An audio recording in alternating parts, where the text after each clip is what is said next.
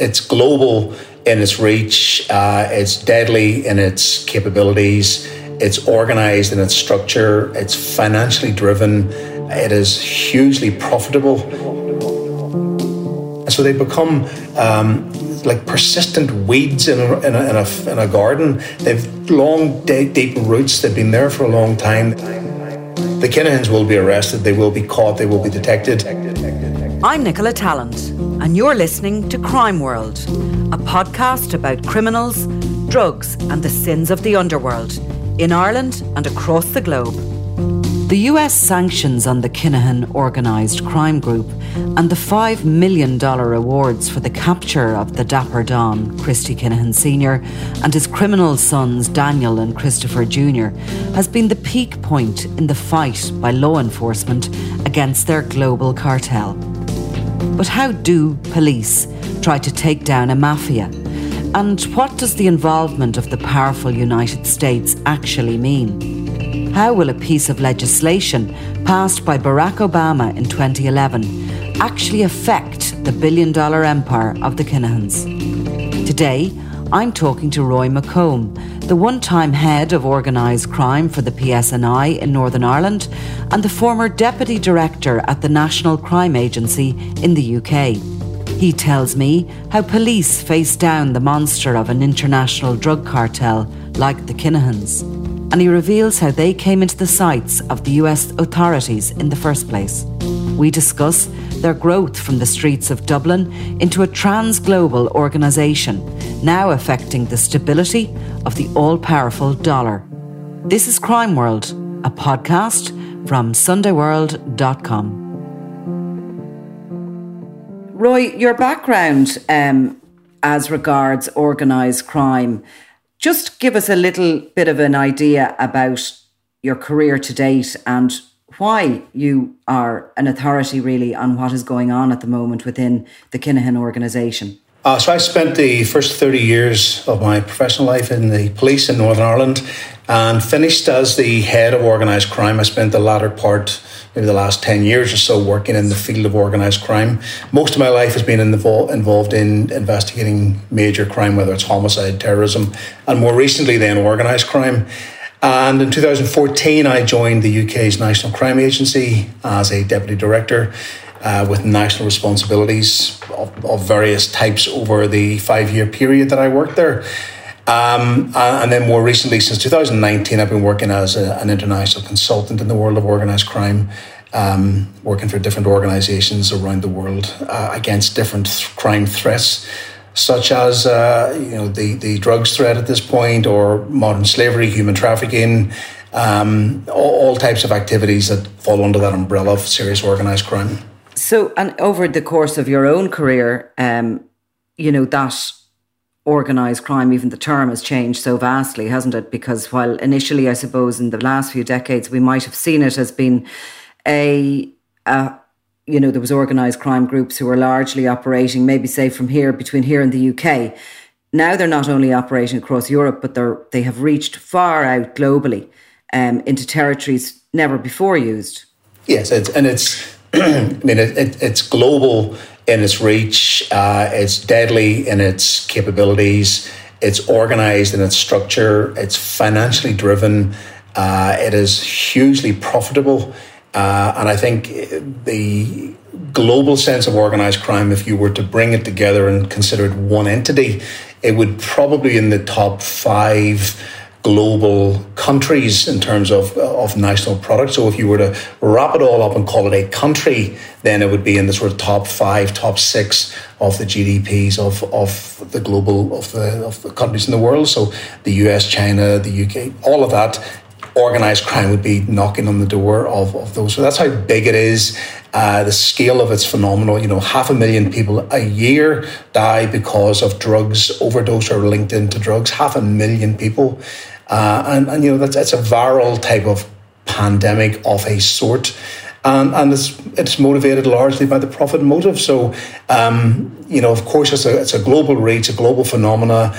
The, the, the modernization of the world due to the internet and the ability of people to connect relatively easy, as, as we're doing on this call, um, allows criminals to, to, to use that to best advantage oftentimes quicker than than um, law enforcement or governments can catch up on them. So, I mean, it is properly a global threat. And uh, Ireland and the UK is certainly not immune from that threat. So, did something happen around the beginning of sort of uh, in and around, say, 2010, that decade going forward to 2020, that you know, was almost like a gold rush for crime groups within Europe. They appear to have realized that merging together was going to be something that was going to be a huge financial boost to them, using all their contacts, bringing together all their specialities, be it in laundering, in assassination, whatever it was they had. And that period of time seems to me, looking at it from the outside, a total golden era of it. Yeah, I think the the, the globalization of uh, industrial activity around the world has simply been a facilitator for organised crime who ran on the back of it. The ability to open up markets, the ability to to move more freely amongst the uh, even within Europe, using the sort of Schengen movement, or or globally, the ability to move to transport information, transport finance, to move people, to move product. Uh, all of that was simply a facilitator, uh, an inadvertent uh, dilemma that, that the world's sort of globalization approach took. I mean, it's somewhat akin to the uh, you know, when the US uh, reorganized, and, and I'm talking about the US criminal fraternity, reorganized itself under what was called then the Commission. Uh, you know, back in the, the 20th century, the early part of the 20th century, when they when they recognized that there was huge amounts of money to be made, but that it could be organized and structured better. And I'm not suggesting that there was a formal get together, but in the US, certainly there was a formal get together, and you know the family structure was organised and the demarcation of areas of responsibility. Uh, we haven't quite got to that. We don't have that level of of um, structure, but there's clear global reach. I mean, there are organised crime groups such as the Kinahans that are you know very much at the top of their game in terms of the international threat, uh, and you know that's that's quite an interesting phenomenon for such a relatively small country as Ireland to develop such a dangerous and difficult organised crime groups such as the Kinahans for the threat that they pose. Uh, they really have stepped up up the up the ladder. So you know, globalization has facilitated the the the, the rapid development of organized crime to be able to organize criminal threats from one side of the world that impact on the other. You know, you can move money in the click of a few buttons. You can move people uh, from one part of the world to another by a couple of keystrokes by organizing flights and ferry crossings. It's relatively simple to do if you're motivated. And of course, the profit margin is just enormous, and people are motivated by that profit margin. And looking at the Kinahans and some of the key figures in that group, we can recognise that at the turn of the century, they were some of them, many of them street dealers here in Dublin, and they have risen up those ranks so quickly within those 10, 20 years that um, you know, they have become this massive threat to the structures of society, basically. Um, and focusing in on the Kinahans, because there's so many organised crime groups across the world and even within Europe. But to focus on them, and the reason we're talking today is to try and understand the policing approach to them, because initially in 2010, um, Europol coordinated Operation Shovel, which the Spanish headed up and the UK were involved in, and the Irish and other territories like Belgium. Um, and that was very much supposed to be the takedown of the group. They were arrested, brought before the courts. They very quickly got bail and they very quickly got up and running again for plenty of reasons. Um, but which we will park for the moment. So we move on to 2016 and the Regency Hotel event happens, uh, which clearly is a kind of a, a moment of terrorism in Dublin, in, in a European capital, broad daylight, and the weaponry, etc., used in that certainly woke up the government here to the threat of the Kinahan organisation. But there was other things happening within Europe as they were merging with other groups as well that were waking up other um, policing um, organisations in, in outside of Ireland to the threat of them. So when police sit down let's take 2016 as our starting point, and they look at how they are going to try and dismantle the organisation, where do you start? And, you know, how do you devise a plan? Uh, well, it, it, you're right in the 2016 in terms of the Kinahans identified in the sharpest possible manner the threat that they were posing. Uh, the audacity and, and the sheer violence that they were prepared to bring to the streets of Dublin at the Regency Hotel uh, made it impossible for anybody to to sort of push them to the side and say that they're just an ordinary street crime. They presented themselves as a threat to the democratic state, uh, and action was absolutely necessary. And, and to a large extent, the most serious organised crime groups do exactly that. And that's why there is a need for that coordinated national stroke international action because they, they pose a threat to democratic structures, they pose a threat to the justice system, they pose a threat to the economic safety of, of countries. And, and, you know, they are properly to be managed as a national security threat, which is what the Irish have done in, in focusing on the Kinahans because recognising what they do. And that's the first step in tackling an organised crime gang of this nature. First of all, understanding the nature and the scale of the threat that they pose. So you start off by understanding, well, who are they? What do we know about them? What's the nature of the threat that they pose? Are they linear in terms of dealing with one commodity? Or are they multi talented in terms of dealing with types of criminality beyond just drugs? But do they do firearms? Do they do human trafficking? Do they do uh, you know, hard, guns for hire murder. Oh, what's the level of the threat we're dealing with? You have to understand your horizons, uh, then the scale and the challenge of what it is. Then you have to understand, well, what do we know about them? Um, you know, who are the individuals? Do we understand their structures, their power bases? Do we understand the way that they interact one with each other internally? What's their relationship with other people externally? So it's well known the, the, the, threat that the Kinahans pose to the Hutch group, group and vice versa. So that's a, a contextual information that law enforcement had to understand. And then you have to understand the international reach. You know, is this a, uh, we talk about a tier one threat uh, all the way to a tier three threat. Tier three would be that international global threat that, um, you know, that, that the Kinahans and others properly are. And, and all of that feeds into the, well, what do we know? Well, then you have to move into, well, what are our objectives? Well, the objectives are always uh, in, in, a gang like this to prevent the loss of life, first of all. And, and obviously, after 2016, that becomes even more important because they've shown a capability and an intent and a willingness to, to take life.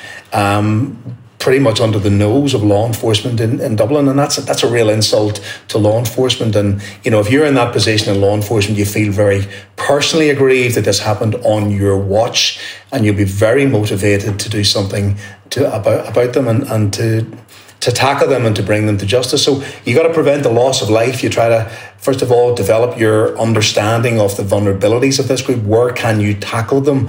What are their weak points? What are their pinch points that they are vulnerable in?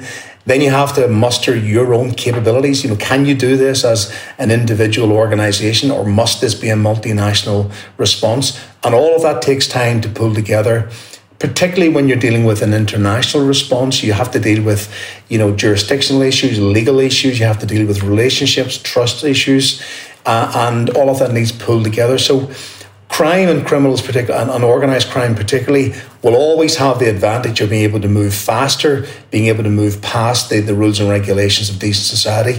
Law enforcement will always move that bit slower. But I think the, the last 10 or 15 years has shown law enforcement can begin to move that bit faster when the scale and the threat of an organised crime group like the Kinahans is properly recognised and seen to be a threat not just to Ireland, but also to the UK and to further afield. And when it seen to be a collective threat to decent society, organisations can begin to move quite quickly. And, and as we've seen, I think in the last 12, 18 months, can be really very effective against groups like the Kinahans. But it's a perpetual thing. You have to keep that moving. You have to consistently challenge what you know about the organization. You have to have clear command and control. You have to have clarity about who and which organization is doing what. Coordination of activity is critical. Sharing of information, sensitive information particularly, is critical. And, and those trust issues between organizations don't happen overnight. They are built up over time. you know, you can pass legislation that enables you know, the UK and Ireland to pass information to each other, but you still bring it down to individual and corporate trust between organisations. And I think what the Kinahan activity has shown uh, is that that trust is there between certainly the UK and the and, and, the Irish authorities, and more recently into the Middle East and, and the US. So uh, it's a multi-layered approach, Nicola. There's no one magic bullet. It's it's it's built-in complexity requires a complex and and uh, multi-layered approach to to properly take down a group like the Kinahans.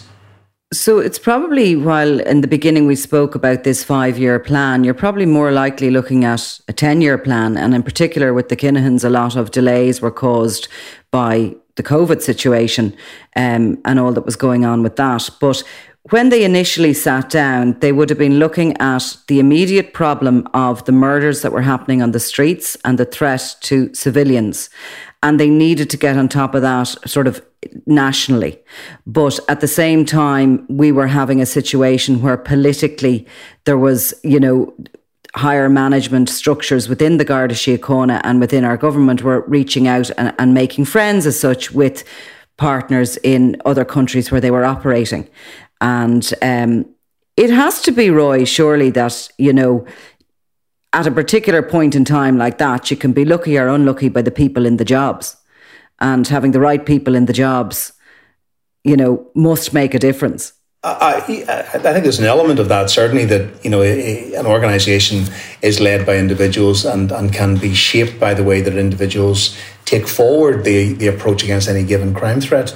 Um, and, and organisations in like the police particularly often have very clear, very broad strategic approaches and, and they can be at times a little bit rigid. And, and of course, when you deal with a threat such as the Kinahans and the Regency Hotel brought it into sharp focus that, you know, this wasn't a problem that could be slowly approached. It had to have an immediacy to that first human rights protection issue of stopping people being killed on the streets of Dublin and further afield. But you do have to then build in that long, longer term um, strategy that is going to unpick the different levels of an organised crime group. I mean, the Kinahans didn't pop up in 2016. You know, they were active for a long time, and so they become um, like persistent weeds in a, in a, in, a, in, a, garden. They've long, deep, deep roots. They've been there for a long time. They have a, uh, in some areas, a sort of a popular support but and they draw that support when they need to.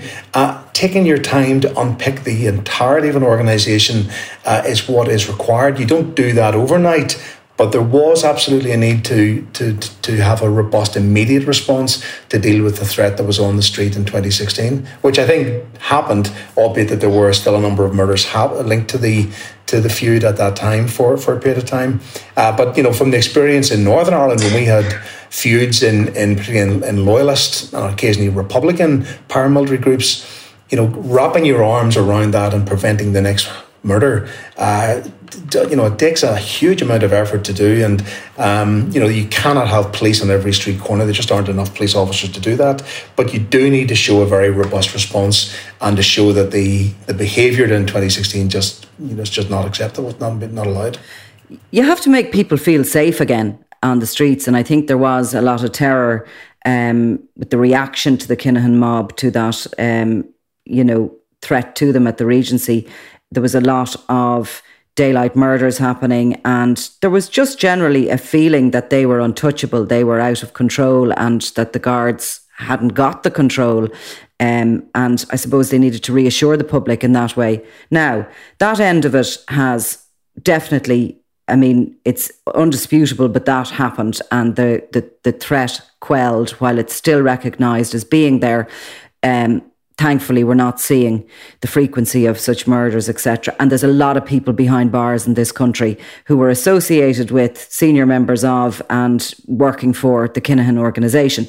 But in the bigger investigation which has involved the that international cooperation we've spoken about that seems to me to be unprecedented that the cooperation that is now existing between the countries of Europe and beyond is this a new wave of policing? And what happened that, you know, made all those sort of countries become friends and start to trust one another?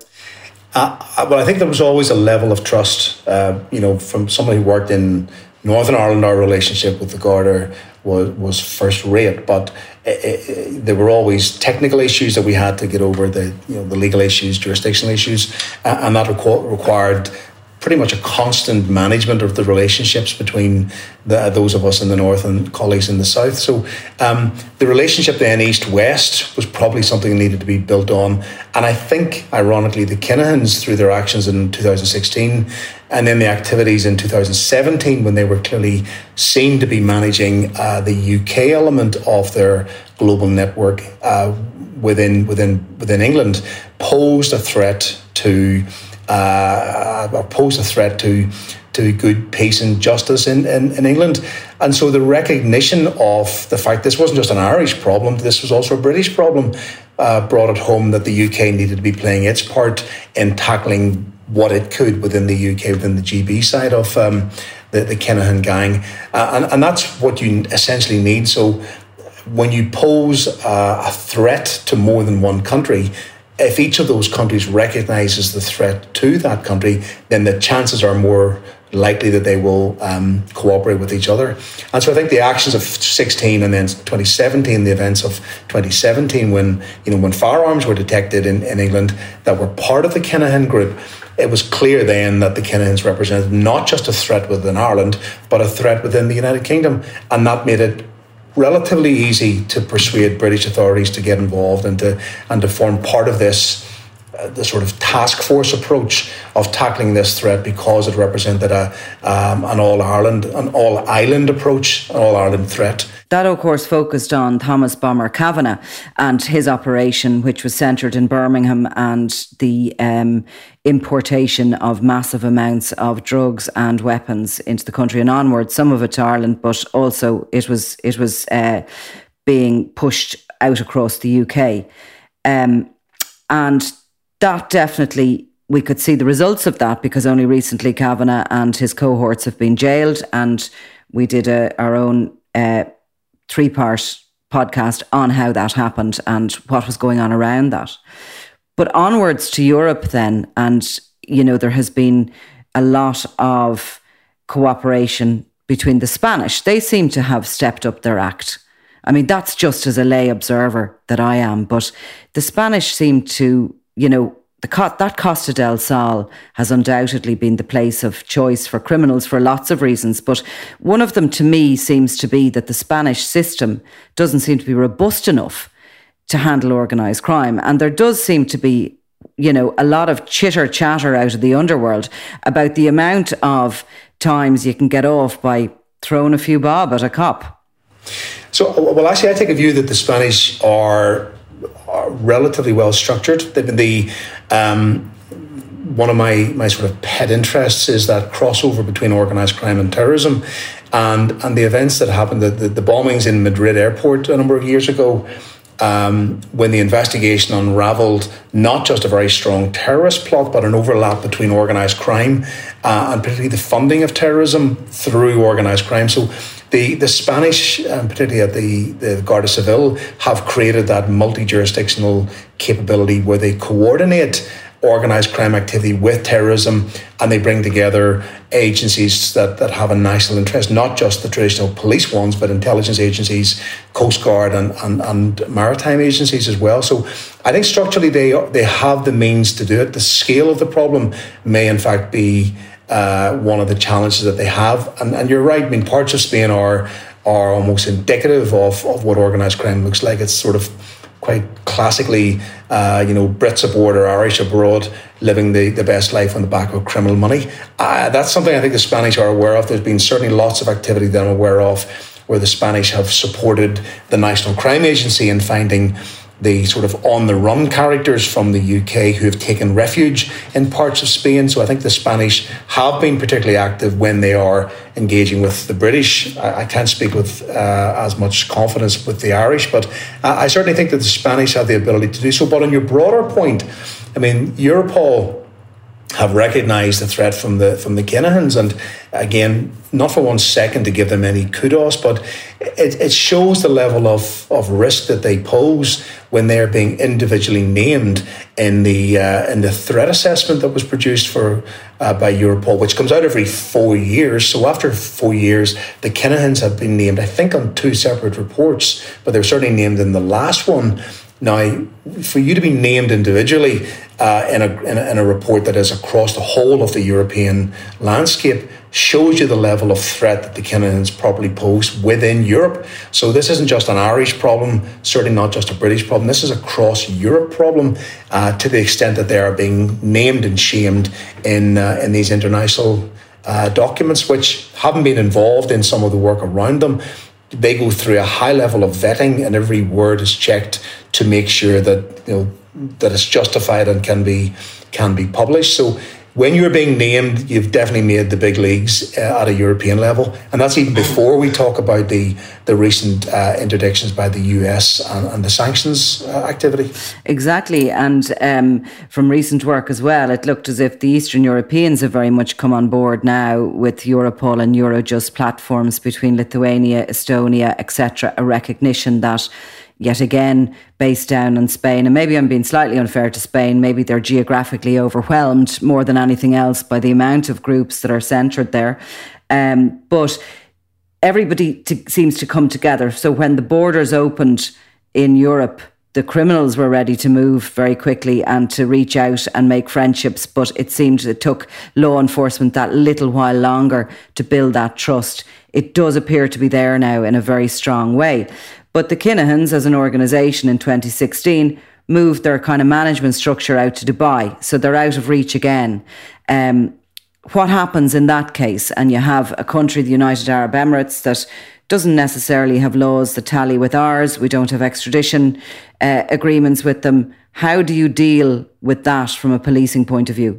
Well, it isn't just a policing problem. Then it becomes a political problem, becomes a geopolitical problem because the police alone cannot fix the, the lack of a legislative framework that allows the extradition of people or the sharing of data or the, the cooperation in law enforcement. So this becomes a properly national problem uh, where law enforcement, if this were just in the UK context, this would be flagged up to the UK Home Office. The Home Office then, working alongside the Foreign and Commonwealth Office, would engage with authorities in the UAE to say, look, there are lots of things we have a mutual interest in, trade being one of them, tourism, etc., etc.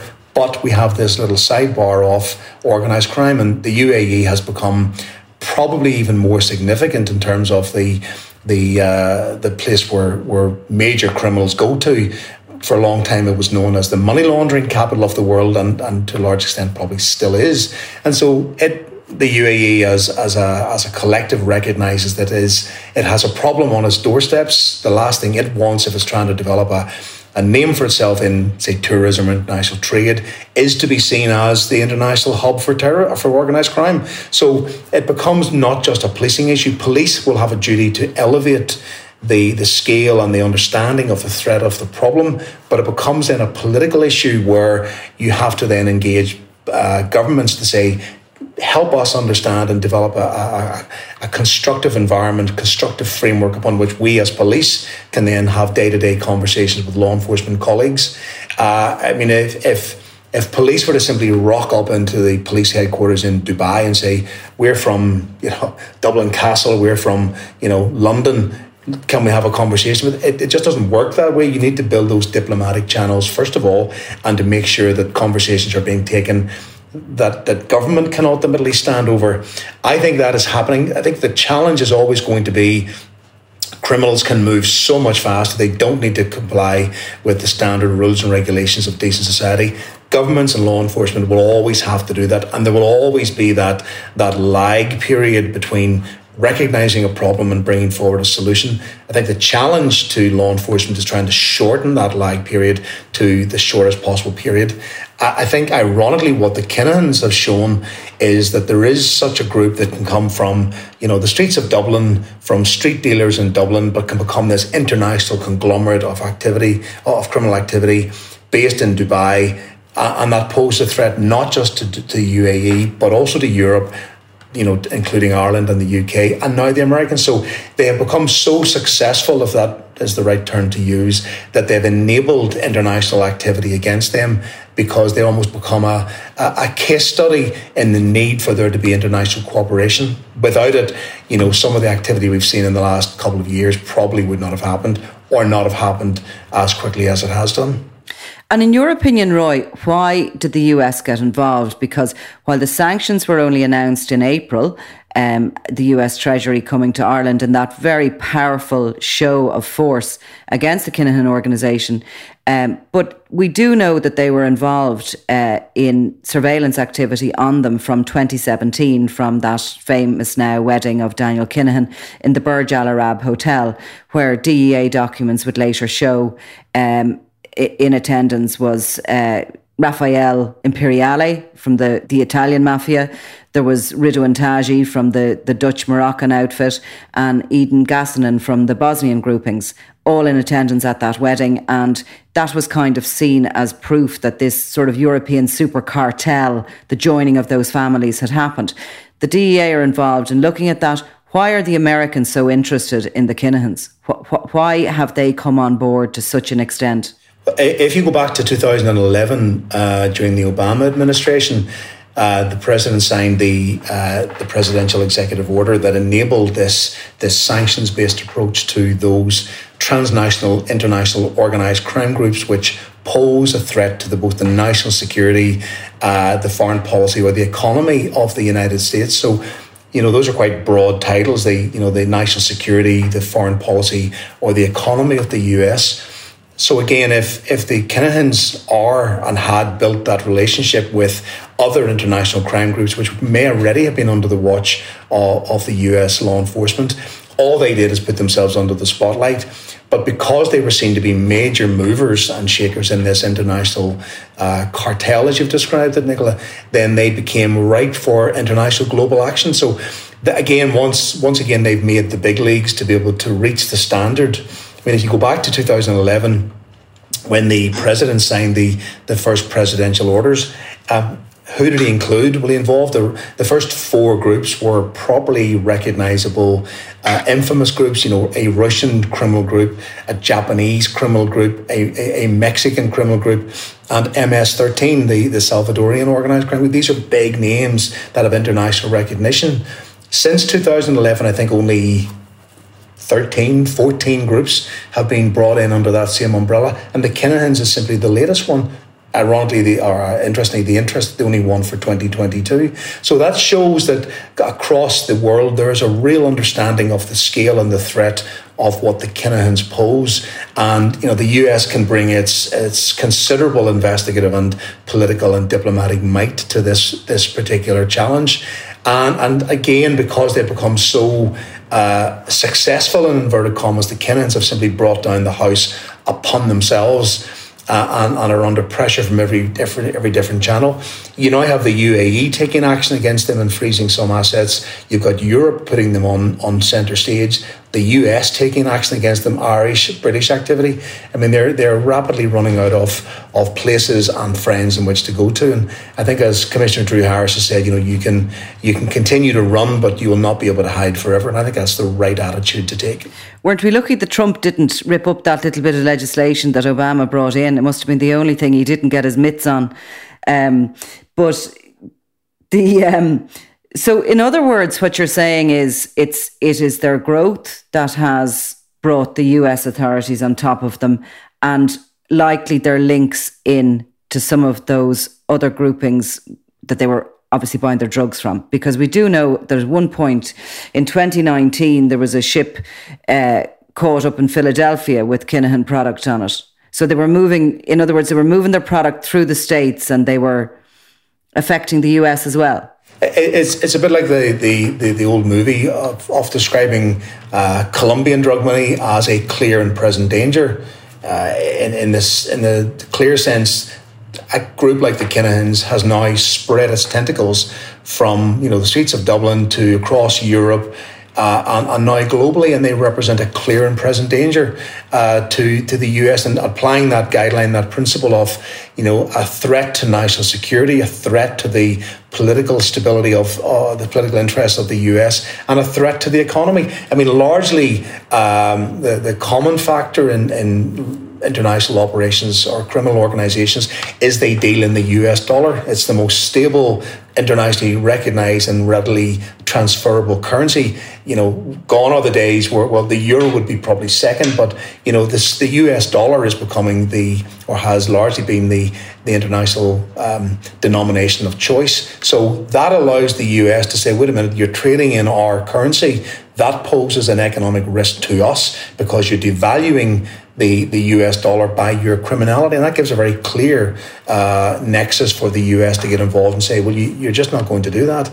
And then you bring the might of the US against the, uh, the Kinahans and others. So, um, you know, had they had they not put drugs into the US, had they not involved themselves in the US currency, it's possible perhaps unlikely, but it's possible the US might have taken a, a less aggressive step. Mm. Uh, but I have to say, I mean, I applaud the, the work of, of, of the Garda, particularly in taking the lead in bringing the, the sanctions to bear. I mean, as I say, there's only around the world only about a, a baker's dozen uh, of, of such international groups on the US sanctions list that are particularly around transnational organized crime. So you've really made the big league when the US are taking an interest in you, and you know that's you know that's almost a sense of hubris where the Kinahans have grown to the point that they have they've brought the, the roof down on top of themselves. Now, from those uh, rewards that were offered, $5 million each on the heads of Christy Kinahan Sr. and his two sons, Christopher Jr. and Daniel Kinahan. Can we read from that? Those rewards are looking for information uh, regarding the their business dealings, but also them. Can we read from that that they are wanted and they are at risk of finding themselves before the courts in the US in a similar way that Joaquin El Chapo Guzman has and others have been brought across into the into the US to stand trial there? I think the short answer is yes. They, the the declaration of a sort of a um, a bounty on the heads of these three members of the Kinahan family is a very clear declaration of intent from the US authorities. Uh, and, and, you know, the US aren't going to put five million on the heads of each of the Kinahans just for information about their business deals. That's, of course, of interest, but ultimately, they, the, the individuals pose the threat as well. You know, you can take down a, a, a structure that the Kinahans or another group might have been using to launder or facilitate their criminality. But unless you take down the, the leadership of the organised crime group, they can simply establish another mechanism to do so. So it's it's that sort of twin track approach of the information, the business structures, the financial trails, the logistics operations of the groups, but also the heads of the, the actual groups themselves. There's nothing more debilitating to an organised crime group than when you metaphorically chop its head off, uh, because then people say, well, you know, I, I, expected to go to jail if I was a, you know, a small member of a group. I expected to do my time in, you know, in prison. But hey, when the boss has been taken down, you know, the rest of us aren't safe, and it becomes quite difficult to to to recruit the new leader because they've um, their vacancy bulletins are very hard to, to describe as having a long lifespan because you go to jail when the Americans, the Irish, the British, you know, put you into in the spotlight. So uh, I think you can absolutely read that there is a uh, a desire to put the the Kinahans uh, under the justice system in any jurisdiction, whether it's the U.S., Ireland, or or elsewhere. Uh, I mean, it's it is possible um, that Interpol would have what's known as a red notice. Uh, which can be flagged as uh, they are basically arrest on sight. Um, some of those can be held covertly, uh, so we may not know that they exist or not. Um, some of them are published, so you know people are known to be wanted, and a red notice is publicly declared. So it is possible that the Kinahans have a red notice against them that effectively is an arrest on sight. Mm-hmm. And they're obviously not going to be just wandering around Paris or anything like that. So uh, it is more than likely a, a, sort of a covert and one that would be operated by law enforcement. I don't think the Kinahans, there's going to be a tip off that they're sunning themselves on a, a beach somewhere and, uh, you know, they're staying in such and such an apartment. They are on the run. They are hunted at the moment and they still have some financial ability to stay a step away from the law. But ultimately, and I suppose finally, where do you see this going? Where do you see it ending? and you know what is what are the next steps that, that are going to happen well I, am I'm, I'm usually a very positive person and I will see I'll be positive in this the Kinahans will be arrested they will be caught they will be detected um, to, to paraphrase one of the old statements issued by the provisional IRA back in the day, they they have to be lucky all the time. Law enforcement only needs to be lucky once. You just need that one piece of information that puts the Kinahans at a certain date, time, location. And if law enforcement can move at speed, they will be arrested. They will be brought to justice. They will face their time. I mean, when we're talking about El Chapo, El Chapo was probably, uh, uh you know, the most dangerous, the most significant drug dealer in the history of, of the world. But where is he now? He's in a federal penitentiary in the United States because there was a global response information was developed. Information may well have been obtained from his own compadres who thought this an opportunity to get rid of the boss. So I, I would be very positive at some point that the Kinahans will uh, will be arrested. Maybe not in one sweep that all three of them are taken together, but you know certainly over time because they're simply losing ground of where to run and where to hide. Um, so I think they will be arrested. I think the Kinahan name will become a, a footnote in history, but there will be other criminal groups because the money is so attractive to people. There's so much profit that can be made, uh, and then sometimes the the, the learning from what it was like to be a Kinahan can pass over to the next generation so that they become a little bit smarter, a little bit less abrasive, a little bit less visible. I mean, we could be having this conversation now if the Kinahans didn't do what they did in 2016 in the Regency Hotel, would we be talking about them at this point? Or would this simply be an Irish problem with a little bit of an international element? Or because they did what they did, they exposed themselves for being the threat that they truly were, which was recognised within Ireland. And, um, you know, they set off a chain of events that now has them as international pariah around the world and with a bounty on their head. I mean, that cannot be a very comfortable place for them to be. Um, and then they may swivel around for another couple of weeks, months, or even years. But I think in due course they will be arrested. They will be they will be brought to justice in some jurisdiction, and they will have their time in court. And that will be the end of the Kinahan cartel. But there will be other cartels because there's just so much money to be made in transnational organised mm. crime. It's certainly a, a never-ending wheel. Um, well, Roy McComb, thank you very much. My pleasure.